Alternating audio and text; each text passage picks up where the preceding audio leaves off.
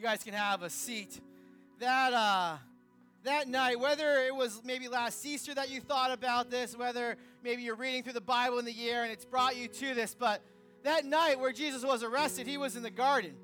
And before he was arrested, y'all remember what he was doing? He asked some of his closest friends to, to watch guard, to watch over him. Well, he went a little bit further and he would pray. He was praying there, and uh, he's agonizing before God Almighty. He's praying to his Father. And a medical d- condition came over him, a medical condition that can be uh, induced by, by temperature, can be induced by other things going on in our bodies. But one of the, one of the ways in which this can be induced is, is under extreme stress. So as Jesus is crying out to his Father, this happens, where he starts to sweat through his pores drops of blood the extreme circumstance. He knows what is coming, what will happen to his physical body. And so he's agonizing before God God, take this cup. God, is there another way? But your will be done. I know that this temporary uh, hardship, what it will bring for all of eternity. Your will be done, but he's agonizing before God Almighty. And then some handful of hours later, he's hanging on the cross. One of the last things he says, My God, my God, why are you forsaking me? Why am I abandoned? God, where are you? God, what's going on? Some deep, deep emotions pouring out of our Savior. You know what that shows me is that the emotions that you walked in here with aren't sinful. You're not wrong for thinking or feeling what you're thinking. Jesus wasn't was perfect, wasn't he? And he felt some sort of a way. He felt forgotten about. He poured his heart out before God. See, but Jesus knew how to express his emotions. That's the challenge for you and I. We don't always know how to express what we are, are feeling. We don't know how to express it. We don't know where to go with it. We don't know how to take action with it. And so when we don't learn how to express our emotions, we'll seek to then numb our emotions. This is vital for you and I. When we don't learn how to do this, when we feel sorrow, we don't learn how to express our sorrow, we'll get stuck in sorrow. Few of us instinctively go to a place of trust. I'm going to trust my God. This will all work out. Sometimes we say it flippantly, but few of us actually live there. Today, as we talk about emotional health, continuing the What the Health series, having talked about the physical, the mental, mental and emotional are intertwined and together. So we talked about mental last week. Today we want to look at the emotional health that we all experience, whatever we walked in here with. And so we're going to look at Psalm chapter 13. It's written by a guy named David. David was, was a dude. David was a warrior. If you want somebody snuffed out and dead, Call David. He's a warrior. He knows how to take care of an idiot. He'll take care of them. But David, even though he's a man's man, he played the harp. He wrote poetry. He's called a man after God's own heart, in part, I think, because he knew how to express his heart. So we're gonna we're gonna read over one of the psalms that he wrote today, and I want us to see how, how David is true to what he's feeling. He, he expresses himself. But, but in that, he's also going to hang on to the truth of God's word, the truth of what he knows of God, and so he's going to be emotionally led by truth. I want us to see as we read this psalm, if you were to take trust out of the psalm, all you have is some very depressing words. I want us to see that when our emotions meet trust and the truth of who God is, we are brought to a place of genuine worship. So, would you read Psalm 13 with me? It'll be up on the screen, it's in the app or, or in your Bible. Psalm 13. It says, How long, O Lord, will you forget me forever? Have you been there? Are you there?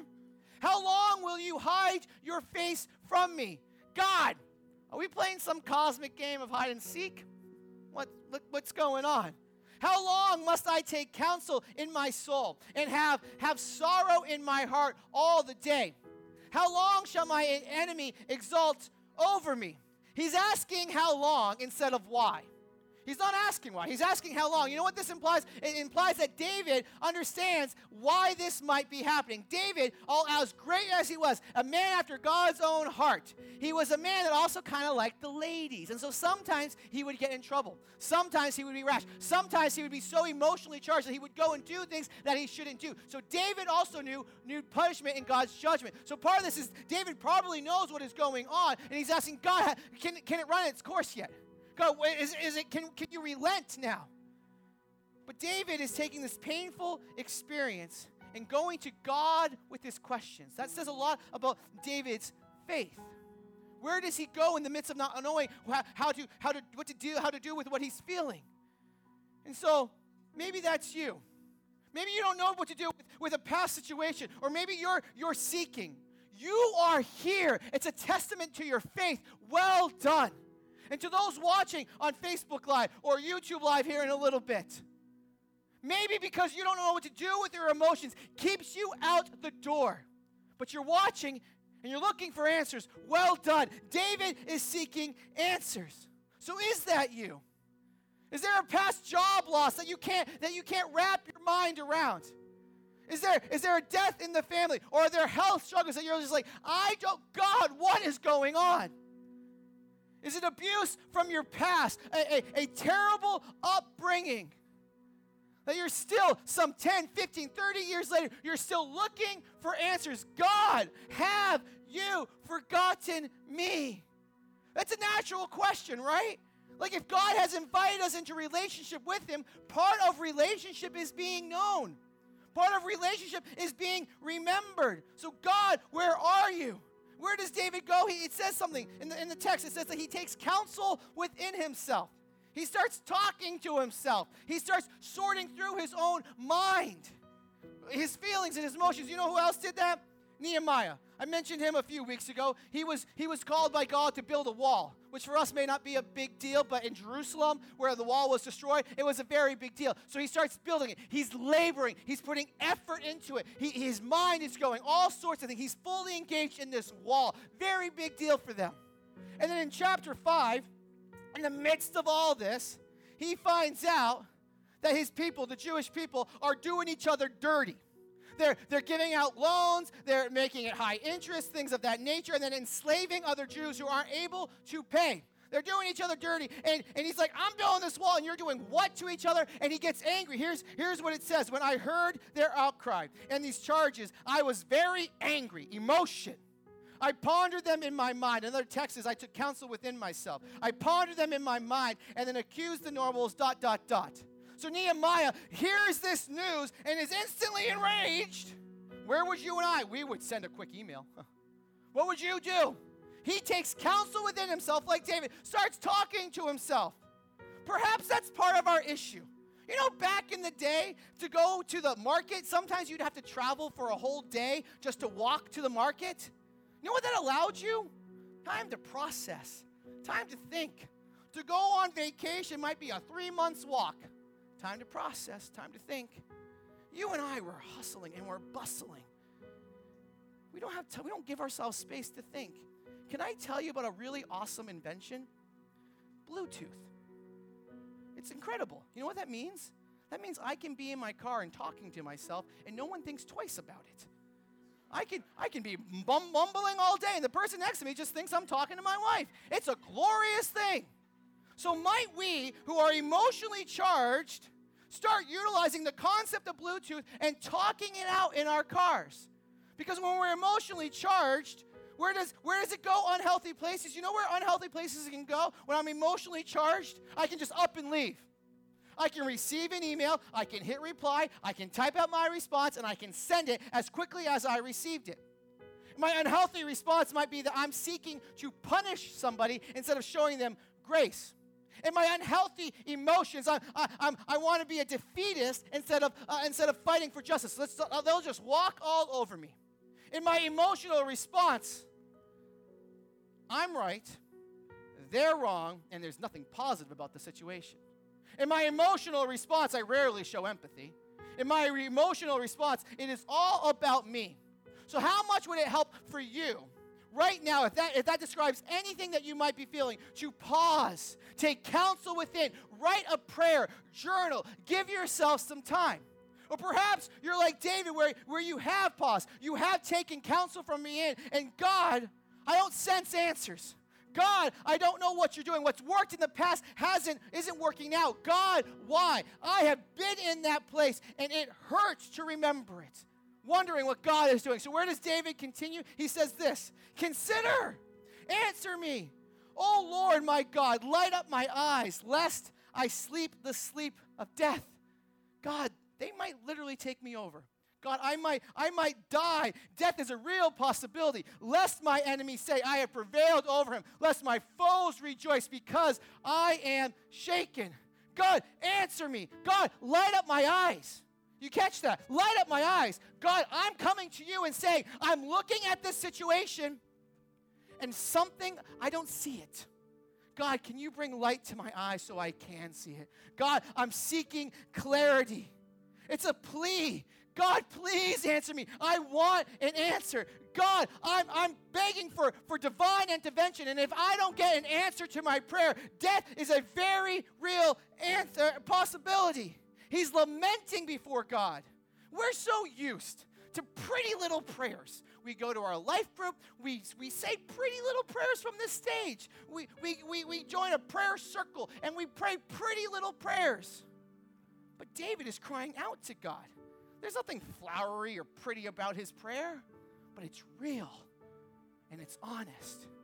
When we bring our laments, we bring our pain to God through prayer, uh, through prayer, we're doing just that. We're locating, we're identifying what is painful within, and we're bringing it to the one who's able to do something about it. We're not going unhealthy places with it. When I was a, when I was a, a youth pastor, uh, when I was a youth pastor, I oversaw middle school and high school. There's a group of people in our genera- in our in our culture that don't really know how to handle their emotions. Sometimes they don't have all their crap together, if you will. And so they, they would come to me with, with all, a whole slew of emotions. And across the table would be somebody who's dealing with anger, rage, going all sorts of places. Students who would, would cut or be, or be suicidal. Students with a new group of friends going to a different group of friends. Uh, a, a student that would, would go to drinking. A student that would go to sexual issues a whole bunch of students that, that had all sorts of emotions with life, not knowing how to deal with their emotions. And so for me, one of my jobs was, was to help them look for healthy outlets. Well, maybe you should buy a punching bag and hang that up in your garage. Start punching the crap out of that instead of somebody else. That would be healthy. Maybe it's time to start running, going to the gym, jogging, to, to get rid of some of that energy, to write poetry, get into songwriting, join a sport, join an after school activity. Here's an upcoming youth event. Why don't you have that on your calendar something to look forward to? Put do that. Get into photography. Lead this area of, of our youth ministry. Like, why don't you I put you in charge of the snacks? Or you know what? When you talk to your parents and they want to plant you six feet under, maybe maybe you're emotionally charged and maybe one of my jobs is just to help you understand how to talk to your parents where you will be heard. Because if you're in middle school if you're in high school if you don't learn how to express your emotions one day you will seek to numb your emotions. One day uh, the adult, adult world will come and there's very real consequences to where you can go when you don't learn how to express your emotions and so in our culture, maybe we maybe there are some adults here that have learned how not to express their emotions that have been really very real consequences. But maybe that's not the case because in the adult world, maybe yes, there's jail time, maybe there's loss of, of job or loss of whatever. But we can also go intellectual places that are just as dangerous. We can go to an intellectual place where we're saying, God, you must be withdrawn from me. God, you're absent from me because I've earned this. It's a place of self pity. My self condemnation can lead me to a place of anger and despair. Another mental place that we can go to when we're not feeling feeling God is we can just deny His existence altogether. I'm gonna do life my way. Uh, I, we are left to make our own way in the world. I'm going to rely on my self power, my self control. I can't rationalize it, so I'm going to rationalize God away. So, speaking now to adults with some youth sprinkled out through here, thank you for coming to service, youth. how will you express yourself? Here's where David goes. He says, But. It's a shift. It's, I like big butts and I cannot lie. This is a good thing. He's not staying there. What's been a major bummer up until this point is now shifting in a very good direction. But I have trusted in your steadfast love. I've trusted and I'll continue to trust. My heart shall rejoice in your salvation. I will sing to the Lord because he has dealt bountifully with me. I've learned to trust God in the past, and it's going to impact me in the present. It's going to impact me in the future. What I know of God can be true right now with what I'm feeling. He's rejoicing from within. Nothing about his situation has changed. He didn't say, Hey, I just got a messenger, and my enemy is dead. We're good to go. Let's praise God again.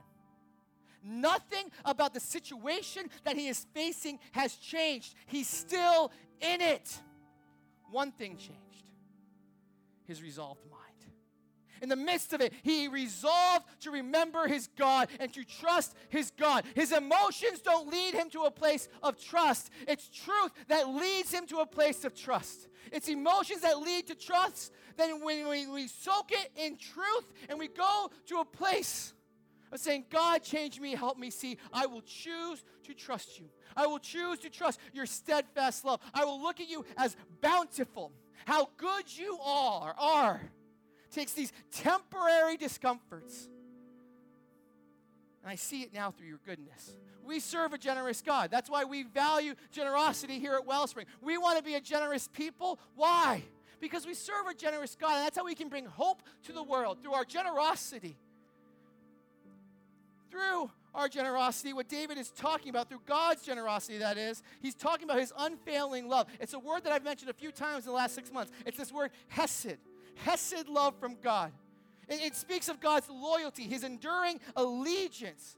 How helpful would it be for you and I to remember that God is faithful in the midst of our discomfort? How helpful would it be for us to remember that God chose to be in relationship with us and He desires to be, stay there? How helpful would it be for us to remember that God is good all the time, that even when we fail, He is faithful? That will lead us to a place of worship. Let me tell you about my friend, Karen Proto. When I call her friend, she's in my life group. And she's somebody that I know for the last year, year plus, has been going through heartache in the midst of with her family. And I asked her permission if I could if I could share. This is Karen right here. If I could share her story, I was like, "Can you come up on stage and share your story?" And she gave me that look like, "I'm going to cut you and your tires. I'm not getting up on stage." So I was like, "Okay, okay." Uh, and so I asked her a few questions over email, and she gave me permission to to read her questions. I saw her over the last year deal with these in such an emotional way. She she was crying, and she was like, "I don't know what to do." Her daughter is on the other side of the couch handling it a little bit different. She was like, I'm a cut a fool. Uh, and, okay, but and she's learning as well. The, I see both these individuals, her daughter and her husband, doing learning so much through what Karen has been learning over the last year. Here's, here's the situation. What's been going on in the last year that has been deeply emotional? She said, I've experienced a broken relationship with my eldest son, my oldest boy. His new family, uh, for uh, over, than, over a, a six year old child, has, has brought a lot of conflict from a previous marriage, which, which has escalated to broken relationships between them and the entire family. It's become very ugly. Some of the emotions that you're feeling right now. How many of our emotions are based on things from our family? It can cause deep hurt and deep emotions, can it? She goes on, I asked her, What lies are you tempted to believe? She was tempted to believe that my life would never be the same again. She was tempted to believe that my, that, hey, my heart is shattered. I, I felt abandoned. I felt used. I felt disrespected. I felt unworthy. I felt that I was being punished uh, for my relationship with my mother and, and, and, that my mother and I had. She felt all this and she knew. She, she began to see the lies and all that. So then I asked her, so the third question, what helped you remember the truth and to find joy in the midst of all this? She said, I was totally re, uh, dis- distraught and that I was forced to go to God. He was the only one that really knew my heart, and he understood what, what I was going through. And when I say forced, it's because I tried fixing things on my own strength and realized it was foolishness and that it can't be done. And so I had to surrender and jump with both feet in on the same side of the fence and give it all to Jesus. I sought help through a Christian counselor. My life group helped. And of course, my own family. I'm forever thankful for them. She says, I'm constantly reading verses all day long. I have apps that will read to me as I fall asleep. I read Christian books on forgiveness, faith, and emotions. I prayed constantly. Then I fasted for the first time. Many of us can relate to that right now, which was very enlightening experience for me. I really knew that God was speaking to me through His Word, and then he, she gives me a handful of scriptures. She found joy in the midst of that because of where she went. So then I asked her lastly, what truth about Jesus do you now cling to in the midst of a highly emotional experience? She said, God can be my only idol. Through counseling, I realized that, that, that, uh, that anything I could not live without has become an idol. That He is Lord of all and everything. Every day and every moment, I have to make the choice my way or God's way. I'm going on this journey and it's difficult but nonetheless, it's a journey that I will be that I will take and be grateful for. That's the story of Karen Proto, somebody who has all sorts of emotions and going to God with it. So, as you feel your emotions, as you feel the absence of God, what can you do? Let me suggest to you four quick things. If you're taking notes, write down Hebrews 12 28. Hebrews 12, 28, because that rocked me in the midst of feeling God's absent. I wasn't in a place of worship. I wasn't in a place of feeling God. And that verse taught me I need to be thankful to get back to a place of worship. And so I said the whole week, I'm only going to pray prayers of gratitude. So I'm thanking God for everything, every conversation, every red light, every delay, everything. I'm going to a place of gratitude. And what it helped me do was to see God again in it all. And it brought me back to a place of worship. So you want to see, you want to sense God again? Go to a place of gratitude. Second thing you can do is you can learn to voice yourself, to express yourself. David is expressing his emotions. He's respectful. He's open. You can complain about God to others, or you can go directly to Him. Go to Him. Maybe it's through uh, uh, uh, poetry or journaling, writing out your prayers. Sometimes writing it out and hearing ourselves say it helps us realize how illogical our thinking is. Going to God to voice ourselves also says, God, I, I want to continue to be in this relationship. Meet me in that place. The, the third thing is that you can get out of yourself. You can turn your attention away from yourself and to others. Why? Because when I focus on myself, you know what happens when I focus on myself? It brings me to a place of loneliness and isolation. That's, that's the devil's playground for emotions, isn't it? But when we get out from ourselves, we turn our eyes to others where we can be compassionate, caring, and loving, and we can serve them and invite them into my world, hoping to break the self imposed silence. Then, lastly, we can find community. When God is absent in my life, I can still know his presence through others. As I get to know others, they can remind me yes, you're going through this health situation now, but remember when? Yes, you lost your job here, but remember when you lost it back then and what God did now or what God is doing now? They can, you can remind each other where God is moving. Or even if they're not going to remind you personally, you're going to hear other people's stories. And you're reminded that God is still a God that is moving. Spurgeon said this of Psalm 13. He says, he said, a week within prison walls is longer than a month at liberty. A week within prison walls is longer than a month at liberty. What he's, descri- what he's describing there is that when we are going through anguish and hardship, wondering God, it feels like an eternity with us, like we are in a jail cell. And it feels like forever, forever, versus those who are in a good place, and it feels like the days are just flying by. So when we get into community with each other, why we be patient with one another, knowing that this hardship feels like an eternity, and I can support them in that. So our big thought for this morning, what it all boils down to, what I want us to walk away with, is where the where the emotions link to the to the mind is this: expressing trust fights depressing thoughts. If we learn to express our trust to God, it will bring it will it will fight our, dis, our depressing thoughts. In these six short verses, we go from despair to rejoicing. We go from agony to ecstasy. We go from sorrow to sing, singing. And neither extreme is, is irrational. Neither extreme is, is unhonest. Both extreme is, is, is, it has integrity to it. We're true to the way we're feeling, and we're true to God. We bring where we, we say, God, this is what I'm feeling, but God, this is what I'm going to be reminded of. David is saying, God, it feels like you have forgotten me. But then he ends by saying, God, I know of your hesed love and that you are loyal to me. Expression fights depression when we go to a place of trust, and that will lead us to worship. So, how will you seek God this week? How will you learn to trust God this week? And might it bring you to a place of worship again? The mind, parts of it is a muscle, it has muscle elements. And like anybody that lifts or anybody that works out, you know that you tear your muscles down and then they, they, they have to rest to be built back up. You don't, you don't work your biceps out seven days a week. You don't do leg day seven days a week. You don't do chest day seven days a week. Why? You do it, you give yourself rest, your body builds back up, it becomes stronger from rest, and that's how you move forward. If, our, if we're going to treat our minds like a muscle, why do we think that we shouldn't give our minds rest?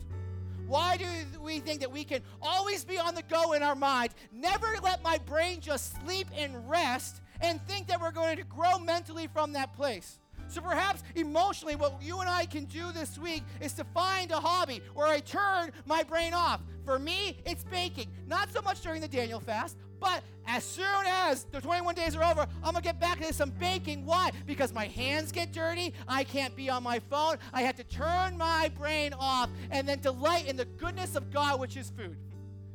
So that's my challenge to you and I today right now choose one thing. I don't know what emotional state you are in, but I know that one of these four things would be a healthy outlet for you to write a song, to express your words on paper. To join a life group, not bang a left when you get out of here, but to bang a right and say, I'm going to get into some community. To schedule an appointment with a counselor. I'm going to talk to a paid professional that can help me sort through this. I, I see one. Karen mentioned how she saw one. And if you think that seeing a counselor is for losers, I'm going to give you a, a, group, a handful of churches that you can go to because that ain't us.